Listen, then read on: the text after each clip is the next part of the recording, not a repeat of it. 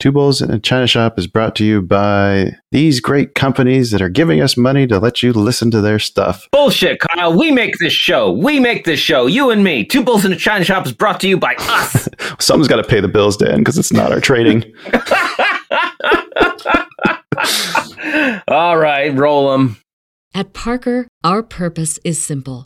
We want to make the world a better place by working more efficiently, by using more sustainable practices, by developing better technologies. We keep moving forward. With each new idea, innovation, and partnership, we're one step closer to fulfilling our purpose every single day. To find out more, visit parker.com/purpose. Parker, engineering your success.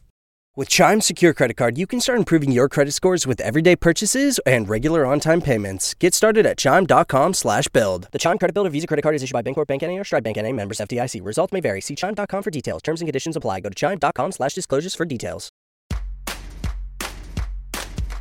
You are listening to an entertainment program put together by a company called Financial Ineptitude. Anything said on this show is not an endorsement or professional advice. Would you really want to tell a court of law you were suing us because you thought taking financial advice from two idiots on a podcast put out by Financial Ineptitude was a good idea? Really? Clown hat smiley face. Was I supposed to say that? Yep. Oh, yeah, or was I supposed to act that out?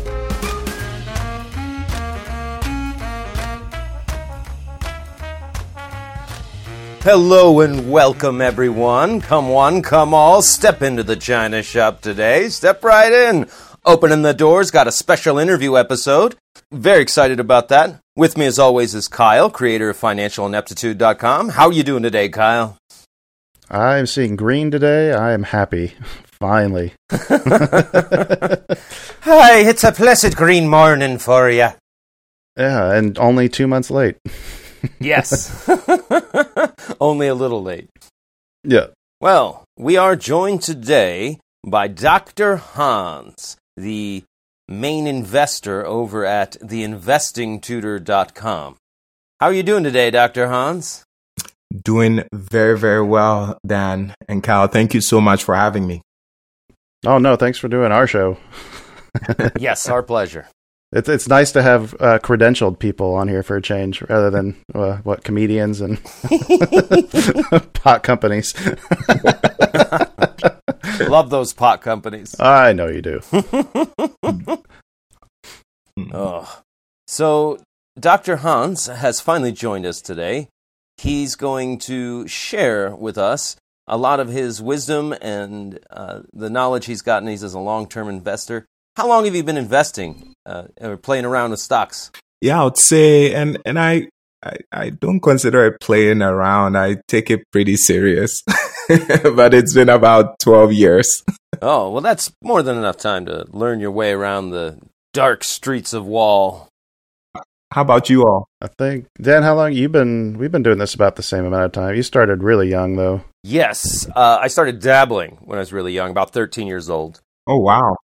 I, I used a check my grandmother gave me for my birthday to, to buy a direct stock purchase Mm. from a utilities company, put it in a dividend reinvestment program. Going to be my retirement. But uh, then Enron happened. yeah, kind of blew up on me. So, yeah, Dan's always been a gifted picker. oh, yes, yes, definitely. Uh, I've been probably more serious about the long term investing uh, probably since right about 2007. So I too also picked a terrible time to start because I think it was maybe three or six months before the crash. I was still in the Navy, using my uh, uh, bonus money from from the military, and yeah, uh, it didn't do very well right off the bat. Yeah, I'm um super. All right. Well, I had uh, forgotten. We we had planned on starting off with some music to, uh, you know, give you a little feel for what we do here in the China shop. Yeah, Um, please. Yeah, here. Uh, You should be able to hear this. Now it's basic investing with the bulls in the shop, rising up to the challenge buyer, never sell those shares off, cause we're holding them all with an eye to retire. Is that you, Dan? Yeah. yes, yes. oh, uh, Yeah. yeah. I like it. I have a good time with the tunes. It's a lot of fun. I was thinking we should use that for the intro song, but we kind of skipped that part already. All right. Um, let's go ahead and uh, uh, start moving this thing along. Let's uh, Dr. Hans, um, so so tell us more about your style. Uh, you say you're a long-term investor, and then you like to study the trends and the actual mechanisms that make the markets move. Can you tell us a little bit more about what that actually means? Yeah. Um. So I started investing, as I shared, um, pretty much about uh, 10, 12 years ago. And at that time, I knew little to nothing about investing, uh, right? So to Dan's point, in the beginning, uh, the very first stock that I purchased was uh, Netflix, and Ah, I did one of those too. it was about fifty dollars a share. It was right around the time that I think Reed Hastings had announced that they were switching over to an online version of of Netflix. hmm The markets reacted quite negatively, right? They wanted their physical DVDs. Mhm, Right. mhm. How could you dare tell us you want to put the the movies on the internet? What is the internet? Oh my gosh, Netflix is gonna go out of business for this movie Mhm. and um, so I believe the the stock fell to about fifty dollars per share, and that was uh, around that time that I purchased uh, two shares. Mhm. So I purchased the shares and I saw it increase from fifty dollars to hundred dollars per share, and immediately I sold. Uh, you know the Right. the investment, and I was like, yes. This is it. I've, I've made it. I'm an investor. I've made money. This is Yep. it and it, it took a while, maybe a couple of months, and I was like, hmm, what was the point of that? I mean, I took the hundred dollar gain that I had, I spent it on something that I don't remember. Clearly, this is not how wealth is built. So it kind of I had to go back and you know begin learning from the best. Uh, how is investing done the right way? how does an individual build wealth how do we understand what's happening you know in the economy with companies and and that's been the last 10 years 10 to 12 years the journey for me Mhm. you know and, and along the way in 2016 i realized so halfway into my journey i realized that most of the individuals in my community or underrepresented groups even uh, women and you know millennials we most of us aren't taught much about the topic of investing Right. so I saw that as an opportunity to, you know, come into this space as, you know, the investing tutor and simplify the subject of investing and then make it easy to understand. So yeah, that's uh, when I launched my business in 2016, been running the business for about five years now, you know, Mhm. uh, working one on one was my initial business model. Now I hold workshops and things of that nature so I can work in a group. But believe it or not, in 2016, when I when the business kicked off, there wasn't a single individual that you could reach out to in the US to teach you one on one how to invest. Oh, really? Yes. Why? Why do you think that is? Because I went to Google and I no, no. searched mean, investing, investing freedom. but I, I get it. Um, to your question, Yeah. it's because the financial industry has no incentive to want to teach you how to invest, right? They would prefer you bring your money. How can they make money off of your funds if if if you don't bring it over to them, right? How Oh, can they yeah. charge that two percent fee or one percent fee or three percent fee? And I'm not saying there's anything wrong with the fee, but the model by which Wall Street is built, specifically the financial advisory business, there's Mhm. no incentive for them to want to show you how to invest, right? Because otherwise they're not going to have a repeat customer. right. If you if you are clueless about investing, you have to leave your money with them. Right. You, ha- you have no other option, right? How are you going to invest if you don't know what a stock is, what a brokerage account is?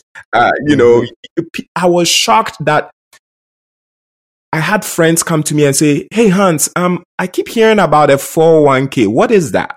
And I looked at them. I was like, wait, what? I, I was shocked. Oh my god! Yeah. You know, and right around the same time, a friend said, um, what's a stock? How can I buy a stock? Dan, wait, Dan. Wait, I think you have something for that. I have something for this. Okay. A stock is a share, of course, of course, with dividends paying out value of sorts. That is, of course, unless the source is running in the red. That's a stock, Doctor Hans. I'm loving this. Sorry, didn't mean to interrupt. no, I, I'm really loving this. So I, I, I felt it as an obligation to begin to educate. You know, Mhm. um, as I shared, people in my community, anyone who wanted to learn. And surprisingly, when I started back in 2016, believe it or not, social media didn't have a lot of personal finance, you know, being posted all the time as much as we, we have today. right? Yeah, it's all over the It's social media these days. all over. Oh my gosh. And it's been super incredible to see the change and the shift um, over over time. Um, as far as doing the, the tutoring, did you have any special accreditations or anything that you had to actually go and apply for in order to do that? No, you just have to read the SEC laws, Uh-huh. which designate what a financial advisor who has to be um, you know registered and everything has to abide by right so if, if Right. a person right for compensation is managing people's money and then advising where the Mhm. fund should go as to the purchase of specific securities Right. right? Then all of a sudden it gets into the wheelhouse of the SEC. But when an individual like myself is coming in saying, Hey, I'm educating, and I'm not Right. educating about specific stocks and securities, but rather I'm teaching an individual, okay, this is a stock. This is how you analyze it. You know, this is how you identify good performing stocks. This is what you look out for. And I do the same with uh, index funds or exchange traded funds. hmm This is an ETF. You know, this is what Right. an expense ratio means. You know, this, this this is how you look at the holdings within an ETF. All of a sudden, it puts me in the classification of an educator or someone Right. who is not providing personalized, eh, you know, financial advice. Yeah, because that's definitely a, a very tricky, uh, a gray area or area you don't want to get caught in. Definitely not. Yeah, that's why.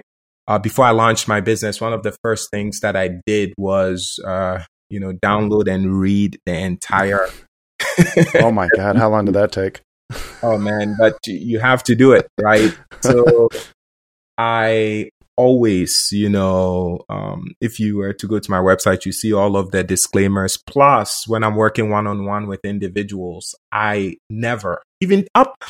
The funny thing is, the SEC designation says for compensation if you're like telling people what to do, right? Mhm. But even if people message me who are not, you know, paying members, so literally free um, individuals who follow me on social media, if they were to message me and say, hey, uh, Dr. Hans, what do you think about this stock? I, I won't share my opinion. hmm I'll tell them, you know, go analyze it. Or I can speak from my perspective, you know.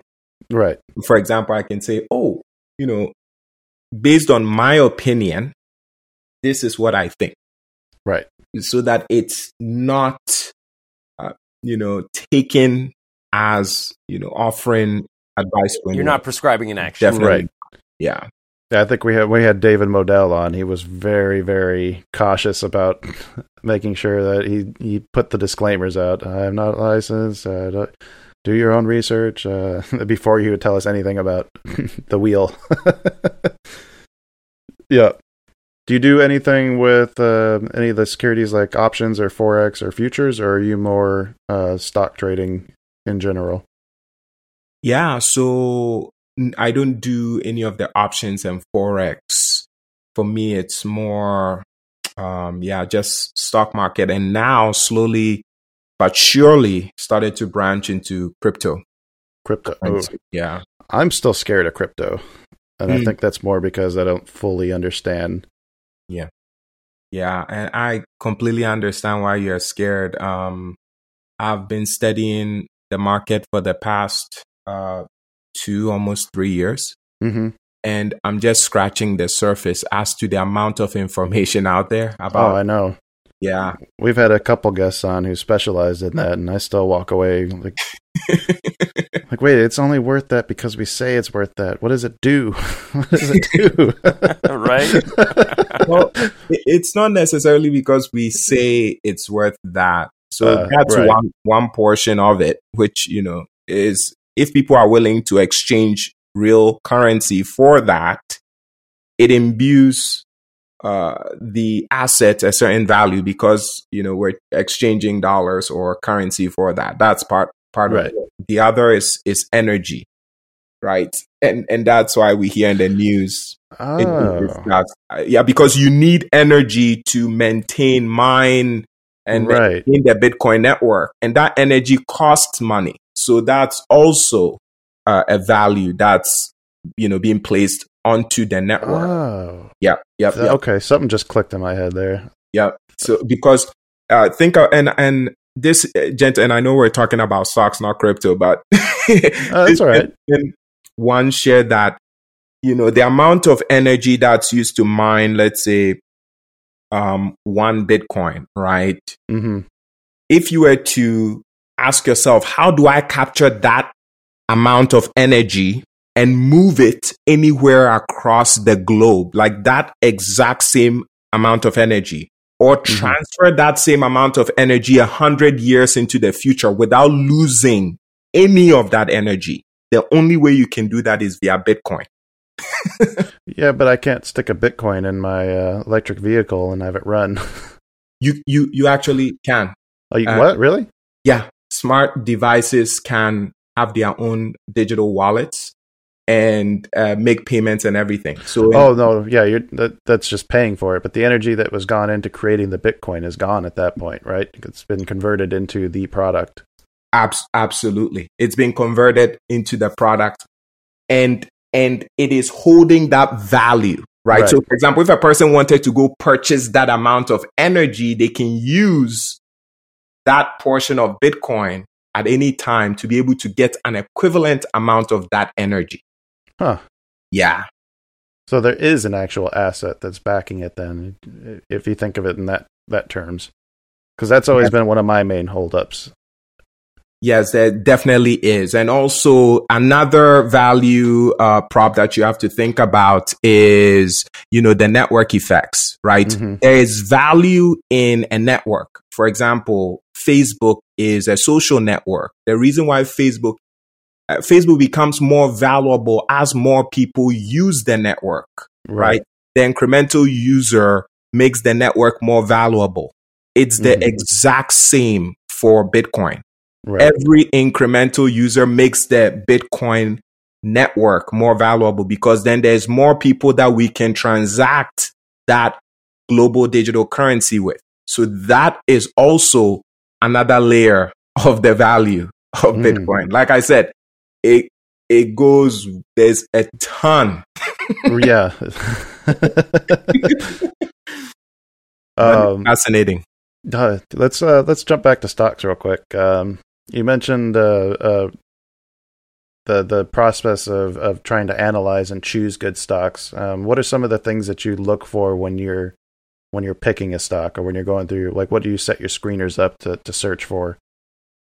Yeah, before I even go to a screener, I ask some very simple, basic questions, which I think um, you know any and everyone can ask. Mm-hmm. First one is, do I love or even care about this company that I'm I'm looking to invest in? Right, it's very basic. I try to keep Yep. things simple. If the answer is no, I'm not buying it. Um, if the Mhm. answer is yes, oh, okay, then now I can move on to the next question. Do I understand their business? How are they making money? Do I understand it? What is the business? You know, how Right. are they making money? That's the number two. And number three, will this company continue to grow into the future? Meaning, are they, whatever they are selling, are they going to be selling more of it? Will they have more customers? Right? So we can take Disney, for example. Will, will there be more Disney Plus subscribers five, ten years from now? The average person listening to this podcast t- can tell you, you know, with confidence, yes. Yes. So by that very simple answer, Mhm. an individual can have a strong, you know, estimated uh, guess as to the potential growth of Disney without knowing, oh, is it going to be 20%, 25? That doesn't really matter. Mhm. But a person can buy that knowing that, oh, at least I know my money will grow and continue to grow into the future. Right. So those are the basics that I try and cover before I even sit down to even analyze. Well, those are some great questions. I think Dan and I have talked about that before. That's kind of one of uh, Buffett's like keys Mm. that we've mentioned multiple times is is picking companies that that are, you know the product has a use and will continue to have a use, like Gillette razors during the dot com bubble. Mm. Yeah, you understand where the company gets its money. Right. So does that mean that you stay more away from growth stocks or stocks that are uh, like an Inception, something like Oh. Virgin Galactic that doesn't actually make any money yet, but is no, hopefully I, on the path? I love those companies. So Okay. I know you mentioned Buffett, like, you know, I was a student of, of Buffett. hmm I see myself as during the early days of my uh, education about this field, I learned as much as I could from the best out there, right? So the Ray Mhm. Dalios, the Warren Buffett, the Peter Lynch's, you know, the Stanley Druckenmiller. I mean, just learned as much. So I, you know, went across uh, and Mhm. just learned from everyone. And what I did was I just picked out the best Right. from each individual person and then applied it in a way that really resonated with me. hmm So, you know, I'm not your typical value investor or, you know, uh, or this particular like momentum trader or, um, you know, only a, a growth or tech investor. Right. I tend to look from a fundamental standpoint. So I don't necessarily perform a lot of technical analysis, right? I look at companies from a fundamental standpoint and then try and anticipate or estimate their future value. So a company Mhm. like Virgin, which is doesn't have any revenue, you know, it's difficult because they are at the very early stage. So the question that a person has to ask is how confident are you that Virgin Galactic is going to be able to deliver on their goals? Depends on when you ask me. If you asked me two months ago, I'd have been very confident. the last two weeks, not as much. It's yeah, and um that's the only reason why I haven't necessarily purchased uh, you know, uh, Virgin Galactic yet. But that doesn't mean you know that company will not be successful. I just need to be quite certain right. for I you know if if SpaceX was a public company, Oh, I'd have been on that one in a heartbeat. no brainer, right? Yeah. Even if, if they are not making any money, Yeah, just, no brainer. Just the cult of Elon Musk will sustain that stock for decades. Absolutely. Absolutely. So, um, yeah, so I asked those three questions. Then I look at, you know, other metrics. I can share a few of them with you. sure. I, you, you know, I look at revenue growth over time. Um, I look at uh, Wall Street sentiments, right? So Mhm. analyst sentiments. I think it's uh, super important. Um, I also look at, uh, you know, EPS or earnings per share growth over time. Right. to to to see okay hey how is this company growing profits over time? Um about 12 other metrics but the ones that i shared with you i would say are some of the highlights of what i look at. So analyst sentiments as well as analysts' price targets, right? Mhm. Yep. Um, revenue growth over time, um, and then you know earnings per share EPS uh, uh, growth. I like uh, cash flow too. I like to see cash Mm. on hand versus Mm. debt. Mm, mm. Yeah, I mean cash is is king, right? And then So- what's the other one? Return on equity. That's another one I really like. hmm hmm How are they using, you know, uh, um, What's their efficiency of the revenue that they're bringing in? How much are they actually clearing or making profit on? Absolutely. Dan, I think you had a question about uh, uh, the beginner investors. Yeah, what do you find is are, are some of the most common mistakes people make when they're first starting out in investing?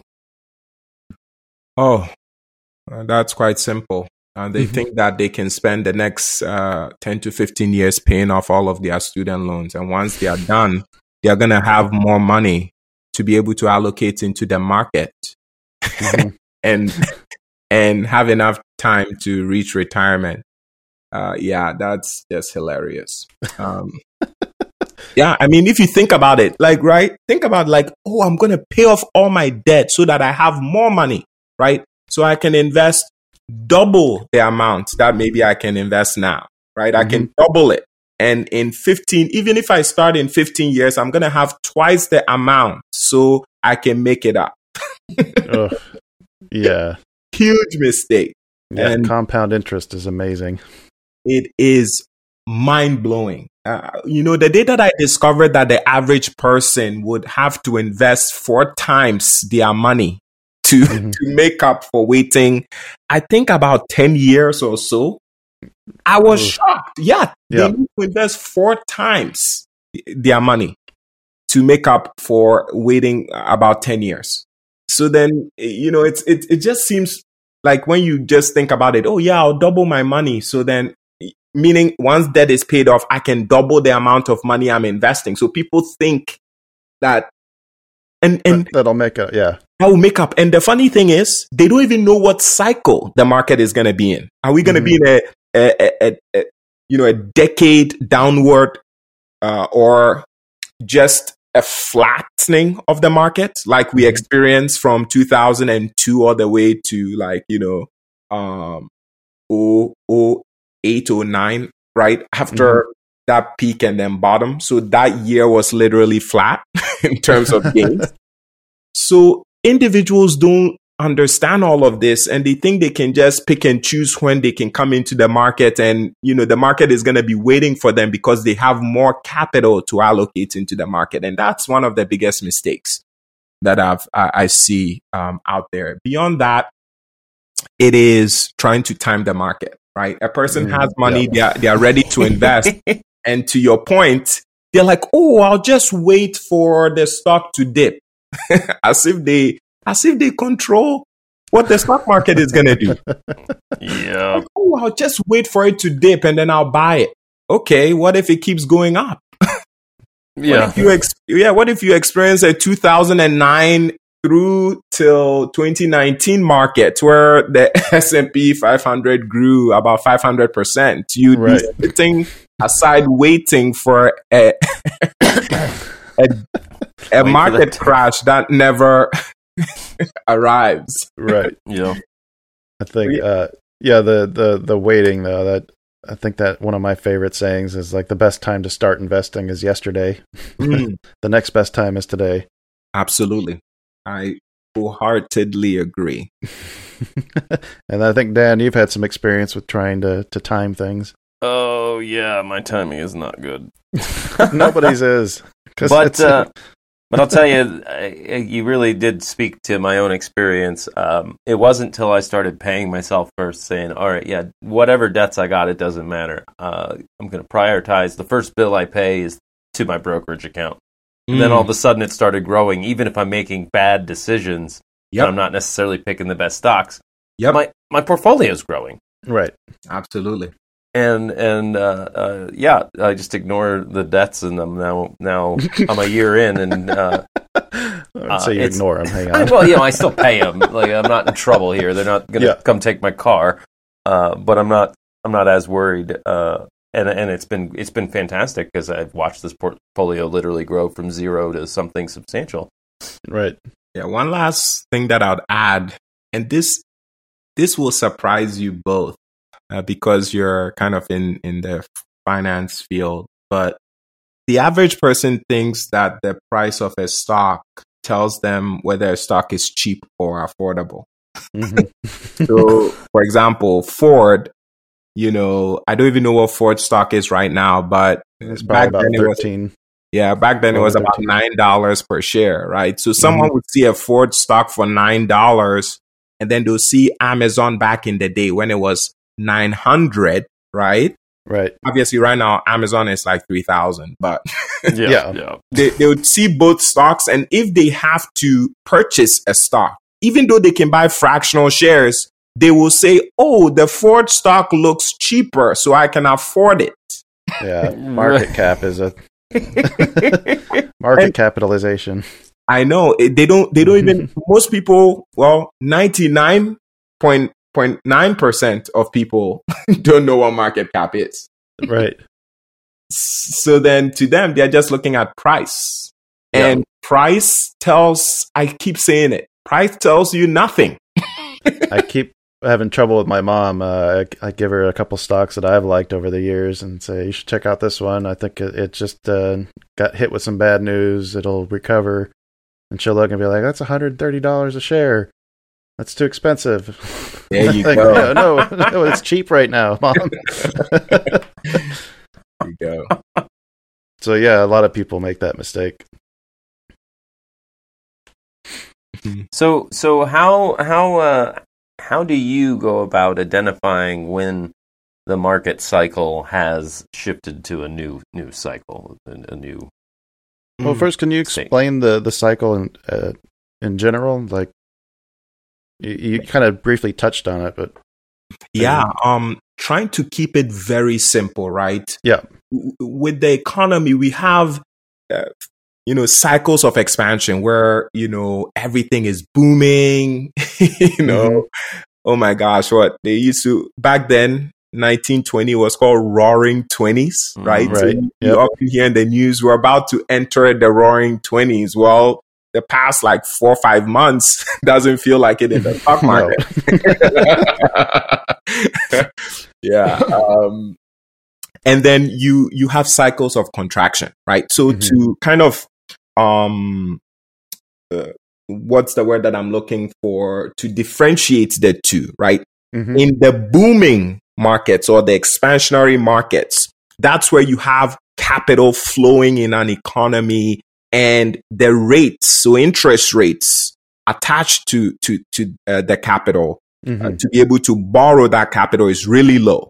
So then there is an incentive for people to want to borrow money. And when they borrow money, they spend, right? Right. And, and what most people don't realize is every dollar that you spend is someone else's salary. And that Right. person also gets to spend that money and it's someone else's salary. So when there is free flow of, of money, cash, hmm at low rates in an economy, it is expansionary, right? It allows an economy to boom. Okay. The, the opposite happens when rates begin to increase. So if you're wondering why have we barely moved if this should be roaring 20s because the market is terrified. When is the Fed going to increase rates? Because when rates go up, you know, it that money that is in circulation becomes super expensive Right. right? Ah, Because now, yeah, because now, oh my gosh, what rates are higher? Are people going to want to borrow more money? Are people going to want to spend? No, it's too expensive. I don't want a mortgage for 5% interest. What? 5%? It's not like in 1980, interest Yeah. rates for homes Like was 12 or about 13. exactly five percent. Whoa, Yeah. five. You know, so the market right now is anticipating. Even though the Fed has said we're not increasing rates till 2023 or I 2024. Gonna say that. Yeah. Why are they still freaking out about it every single week? every week they come on and say that. Yeah, it's it's almost like you're at a party and the hosts keep telling you let's imagine it's about uh you know midnight and the Mhm. host keeps saying we're going to party till six in the morning. And people are having such a good time. They're like ah what if they decide to end this party at one? How do we know that they are not going to end it at one? While you're dancing, you hear sirens, you know, outside. You're like, oh my gosh, well, will someone come and break this party up? Um, wait, are, are you sure you're going to keep this party going no matter what? And the host keeps saying, I'm keeping this party going. And people are like, are you sure? How, how are we certain? You know, so right now, the market is, is not taking time to just enjoy Right. the low rates Yeah. they are terrified um, that rates will increase. And the thing that is causing them to be terrified, you know, referencing the, s- the sirens that I had shared, like, you know, you know how if Right. are partying and, you know, cops are like, hey, wh- why, why are you guys making noise? Party over. You know that the party is done. When a police officer says, you know, everyone go home, Move along, done. yeah. Well, that police officer, as an analogy, is inflation hmm Mm. and and people are like what is inflation? Well inflation is when the cost of goods and services go up right? Hmm and the worst thing and i don't want to get too much into economics here for the listeners so just take my word for it. The worst thing that can happen is for inflation to go up and then interest rates below. That is the worst thing to happen um, because then prices of of goods and services are soaring Mhm. while there's more money in circulation so it makes your money worth less kind of a, a vicious cycle that feeds uh vicious cycle feeds So- it. Yep. So people's money in their savings account, you might have ten thousand dollars in your savings account, but if inflation takes off, that mm-hmm. ten thousand could realistically be worth five thousand dollars. So when that happens, when inflation, you know, becomes real, the Federal Reserve has no choice but to increase interest rates. Right. So now think about it. We're having a party. You kind of, you- it seems like we're hearing, you know, uh, you know, Well, we're definitely hearing sirens. Yep, it Yeah. seems like we're hearing it, but we have we haven't seen anyone at the door yet, and you're wondering if it's just your mind making you hear it. But it's you know, and the reason there's a fear for inflation is because of the amount of money that's been printed over Yeah. in 2020. About 27 percent of all of the U.S. dollars in circulation hmm was printed in one year. About 25 to 27% more dollars. Wow. Yeah.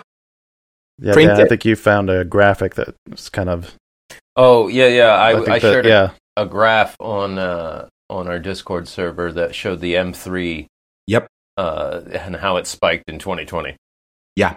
Oof. So so I want people to imagine um literally there's more dollars chasing the same goods and services we have, Mhm. right? Because keep in mind we've been locked up. So it's not like Right.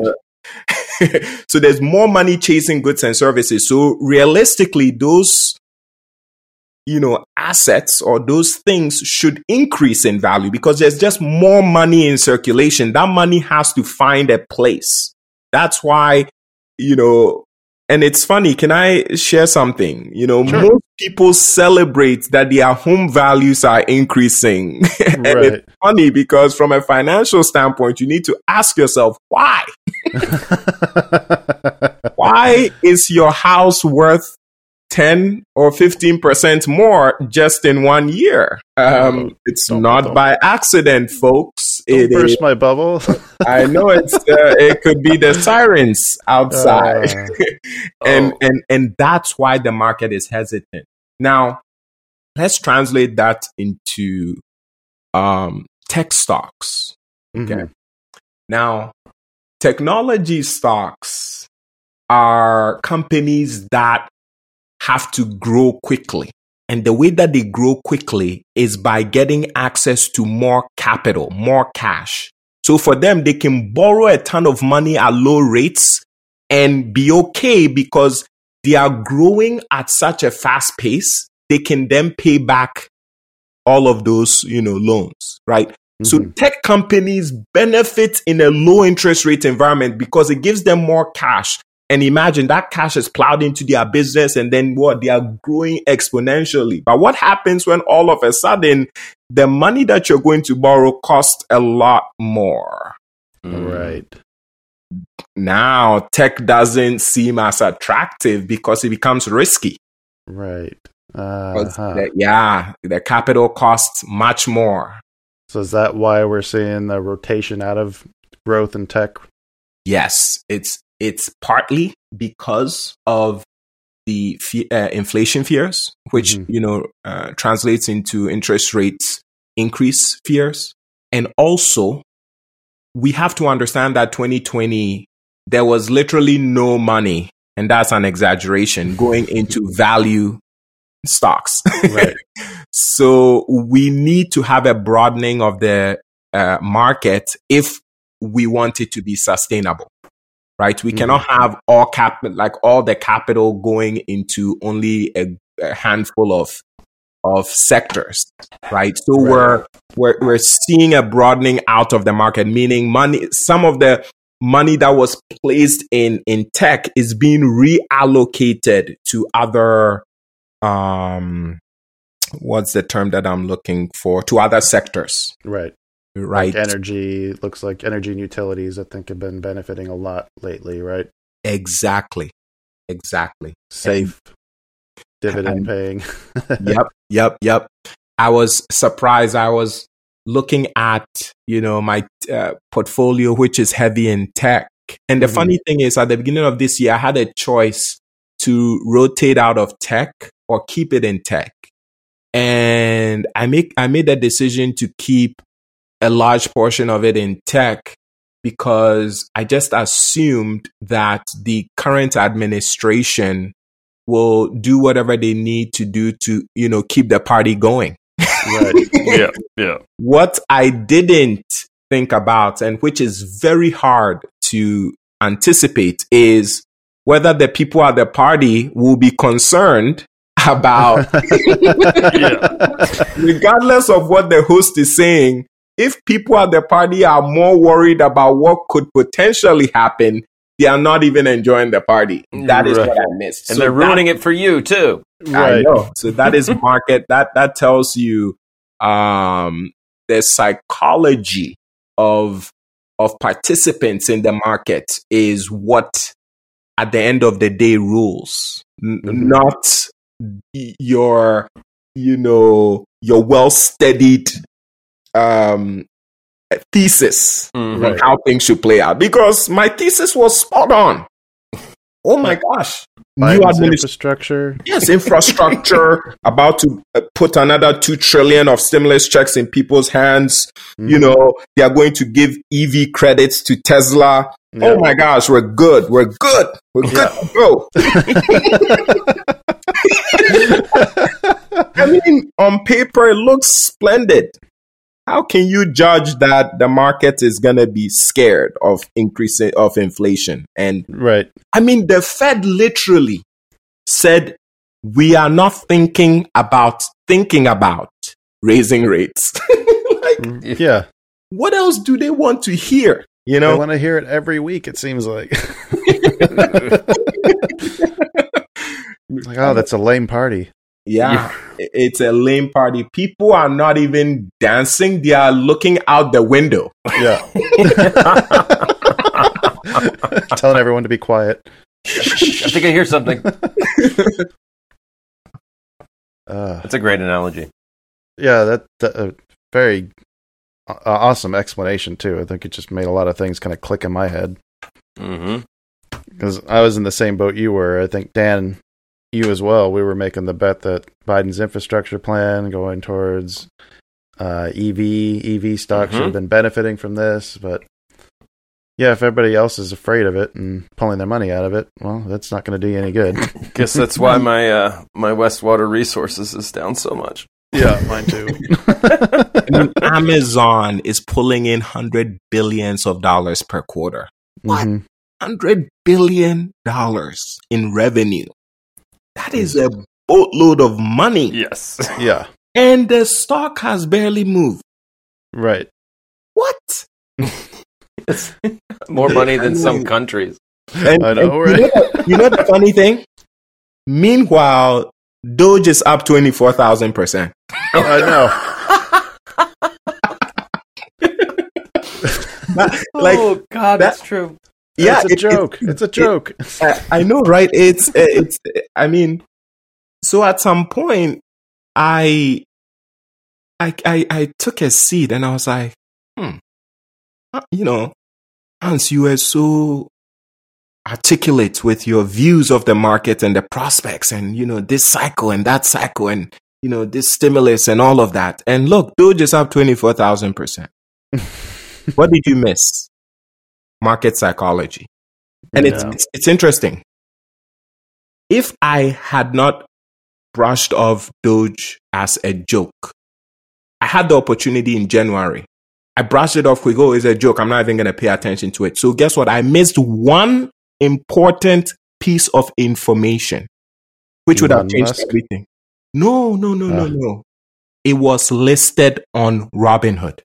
Oh, That is this. That is that is key because with cryptocurrency, demand is Mhm. what determines its price movement.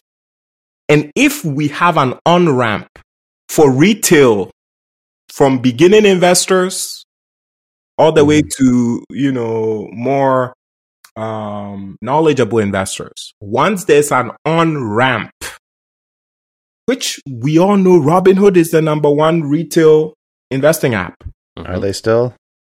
Yeah. Even Yeah. after three times they've screwed investors out of uh, cryptocurrencies and Last week. I love you, baby. I didn't mean it. I didn't mean it. Last week, the I know. of Robinhood, uh, Vlad Tenev, he shared a picture on Twitter. Number one most downloaded app. Robin. wow, Yeah. No such thing as bad press, I guess. I guess.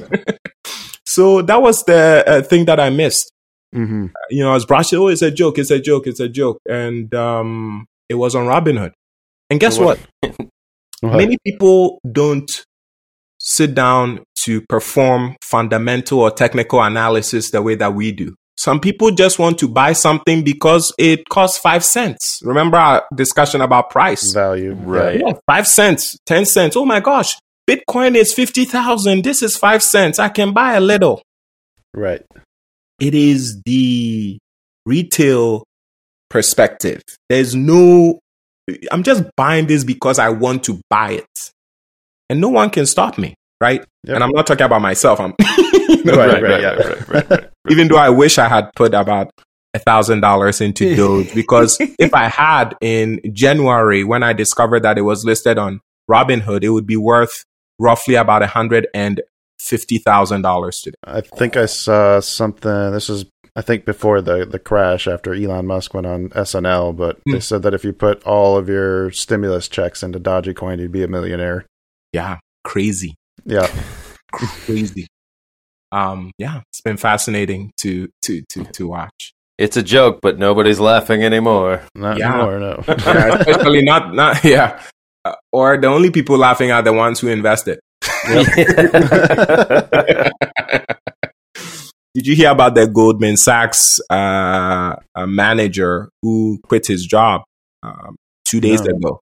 no. Yeah, district manager in London. He quit his his job because he's become a multimillionaire because of Doge. oh, really? Yeah, Good for him. Wow. Well, Uh, well, Dan, do you have anything else you want to cover? um, Actually, no- I kind of want to ask about. Uh, have you followed Jumia by any Hmm. chance? yeah. Um, not closely, but uh, Jumia is one of the investments that I hold, Okay. but it's more of a long term investment. Yeah, me too. so I don't necessarily follow it like on a day to day basis like I do Tesla. Mhm.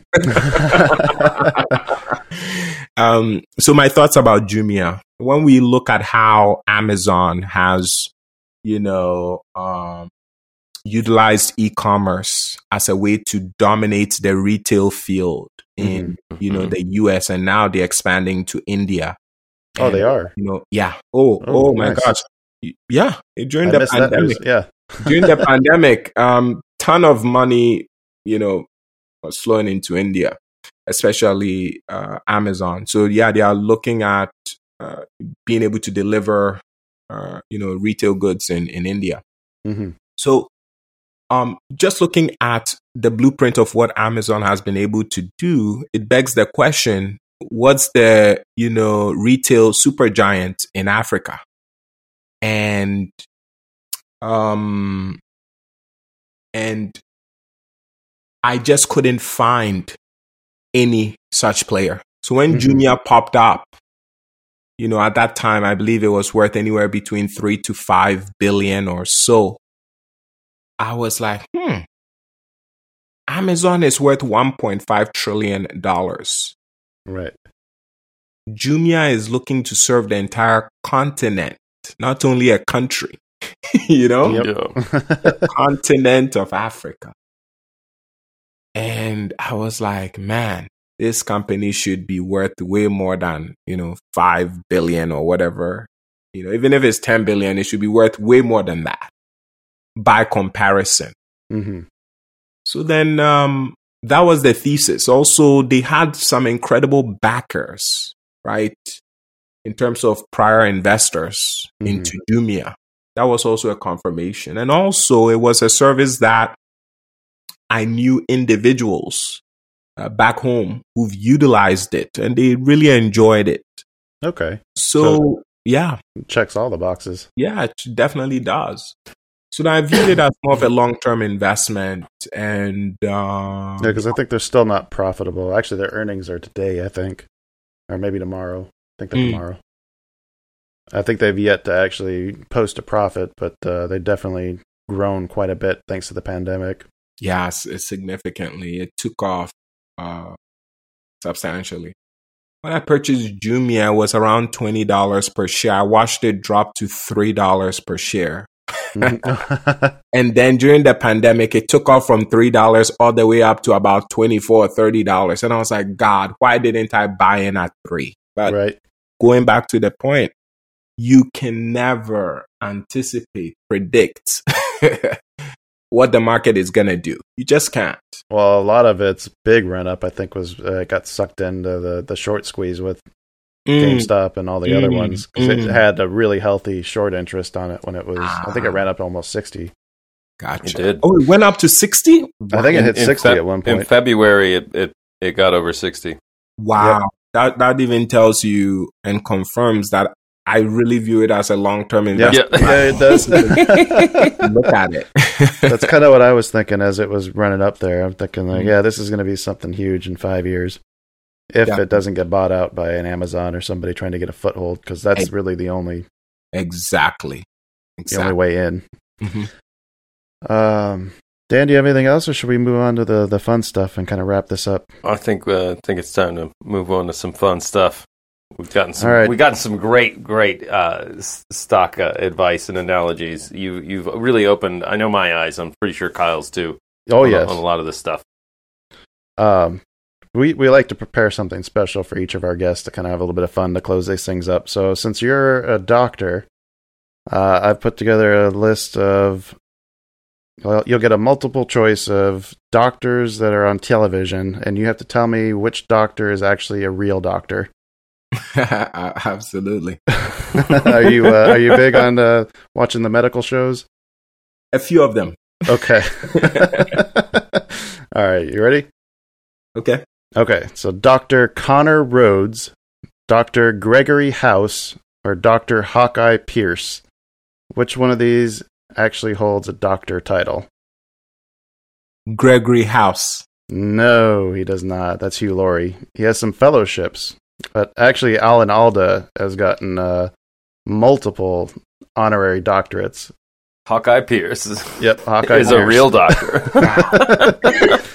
kind of. I don't. How do you view the honorary doctorates? Do you guys consider those real doctors? I mean, it's conferred, uh, you know, on an individual. Um, so to a certain extent, I guess. That the in- Eh, short answer, no. Yeah, I was always wondering about that. They're in acting though, so I think he's at least you know earned his his chops Yeah. on that. it, it just would be fascinating. And I don't know, like, I, I'm just curious if it would be fascinating. Let's say I was, I didn't, you know, pursue a doctorate degree and I was, you know, conferred. You know, will Mhm. I expect people to call me doctor?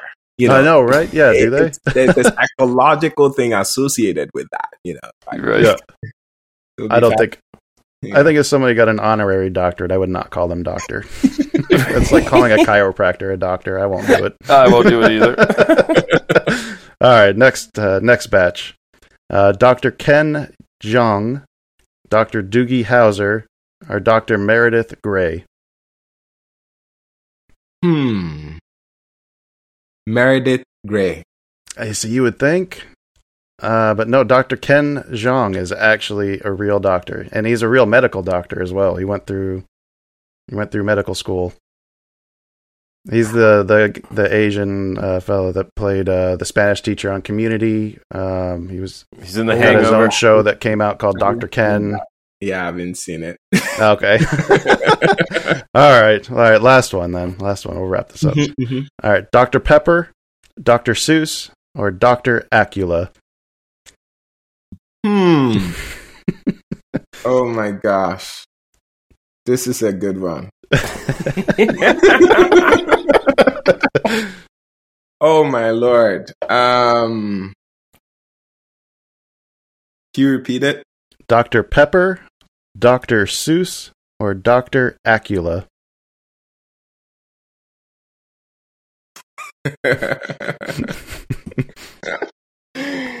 ah. Hmm. Dr. Acula. No, uh, that's actually just Dracula. Also the one- Dr. Oh. Seuss, yeah, yeah. No, that's Doc- also the one I chose in the, the pre-call when Kyle was telling me about him. I was like, oh, it's definitely Dr. Acula.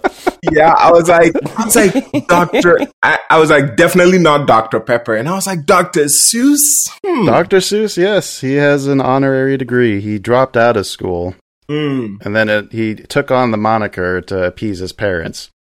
Uh, but then he actually ended up getting an honorary after. Uh, the Dr. Pepper one was kind of interesting because everyone thinks it's based or it was named as an homage to a Dr. Pepper um, in the town where Dr. Pepper was actually created, but there's nothing that really confirms that. So I would have taken Dr. Pepper, but Yeah, I.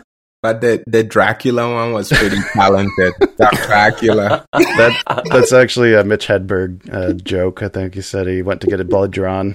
Don't ever go see Doctor Acula. Phenomenal. All right, all right, Doctor Hans, you gotta tell uh, people where they can find you. Are you on uh, any of the socials? Uh, you got your website, Yeah, the yeah, Investing yeah. Tutor.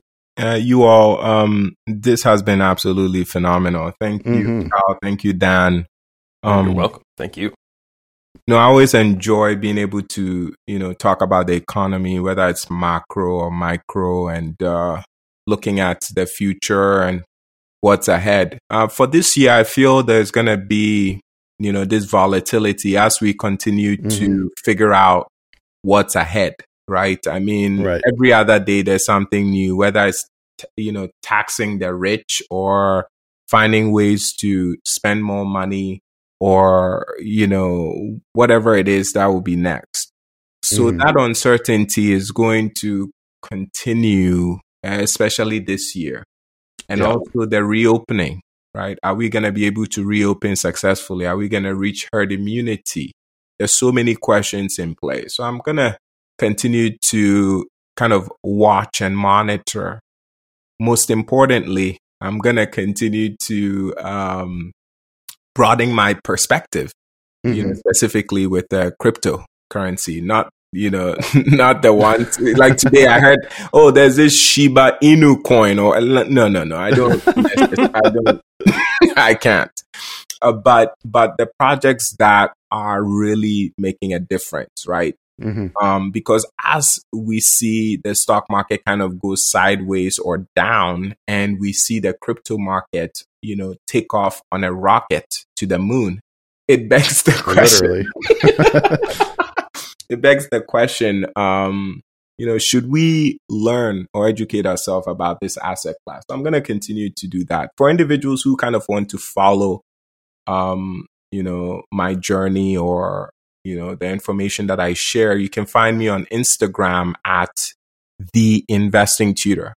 So that's T H E Investing Tutor. We'll put a link to that in the episode description. Oh, for sure. Appreciate it. Um, and my website, I have a free stock, uh, you know, workshop. So if individuals want to check that out, it is www.theinvestingtutor.com. And uh, yeah, this was an absolute uh, delight. Really loved uh, the discussion. I think we've got left a lot on the table too. We barely scratched the surface. I think if you're up for it, we'll probably try to have you back on maybe in a month or two. Yeah, uh, let's make that happen. We'll see what we'll see what analogy I can come up with on the spot. I'll have to do some more doctor research too. How about you, Reese? And it's funny because if you had done um, the episode on which one of these individuals have played a, a, a key role in the U.S. economic system, right? Oh. With Ben Bernanke, because I know probably about a hundred times more about okay. the market and the economy and, and, and that than I do about the hmm. healthcare field because Okay. We it's Then- been my entire focus for the past 12 years. When I was in pharmacy school, I was reading more about the stock market and finance than I was about pharmacy, even in school. well, then one last quick question from me then is: uh, uh, Can you name an economist that uh, started out poor and, and got rich? Started out poor and got rich. Hmm. Yeah, like a rags to riches riches uh, economist. Hmm. Let's see. Well, I don't I don't know if you would need to check, but let's let's I'll go with Paul Krugman. Paul Krugman. Okay, okay. Yeah. Well, I, I need to see his beginnings if he came started out, you know, poor, but he's doing pretty well. And he's he's one person that comes to mind. Oh, Uh, Krugman, could- trying to- Because Kyle and I have often discussed the, that uh, doesn't doesn't seem like there's a lot of rich economists out there. Yeah, yeah. I, well, I wouldn't say he's super rich, but you know, he's he's probably doing well. Does he, all was, right. he was born to a than- Russian Jewish family. Mm-hmm.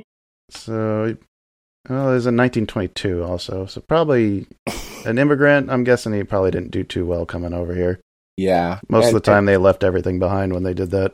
And 1922, you know, a couple of years right before the depression. Yeah. Yep. Yep. All right. Good call. Good call. Paul Krugman. Wow. Huh. wow. Thought I was going to stump you there. Almost did. I told you when it comes to when it comes to uh, money, finance, economy, man, That's your um, jam. It really is, really is. All right, Dan, you want to wrap us up? Yeah. Oh, this has been so fantastic having Dr. Hans with us here in the shop. Uh, we're, we're so glad you all came and gave it a listen and you've made it here to the end. But uh, as always, uh, we got to shut the door sometime. We know Wall Street's dangerous after dark, but Are uh, we? Are we? Is the party over?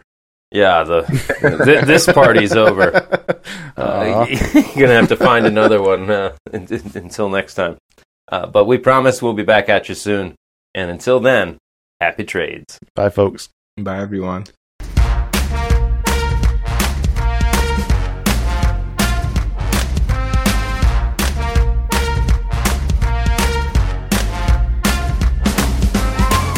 Two Bulls in a China Shop is an entertainment program, and all thoughts and opinions expressed in the show belong to the hosts and not of any company. They are not intended to provide specific advice or recommendations for any individual or on any specific security or investment product. It is only intended to provide entertainment about stocks and the financial industry of trading. If you make trades based on what you hear in this show, you assume all risks for those trades.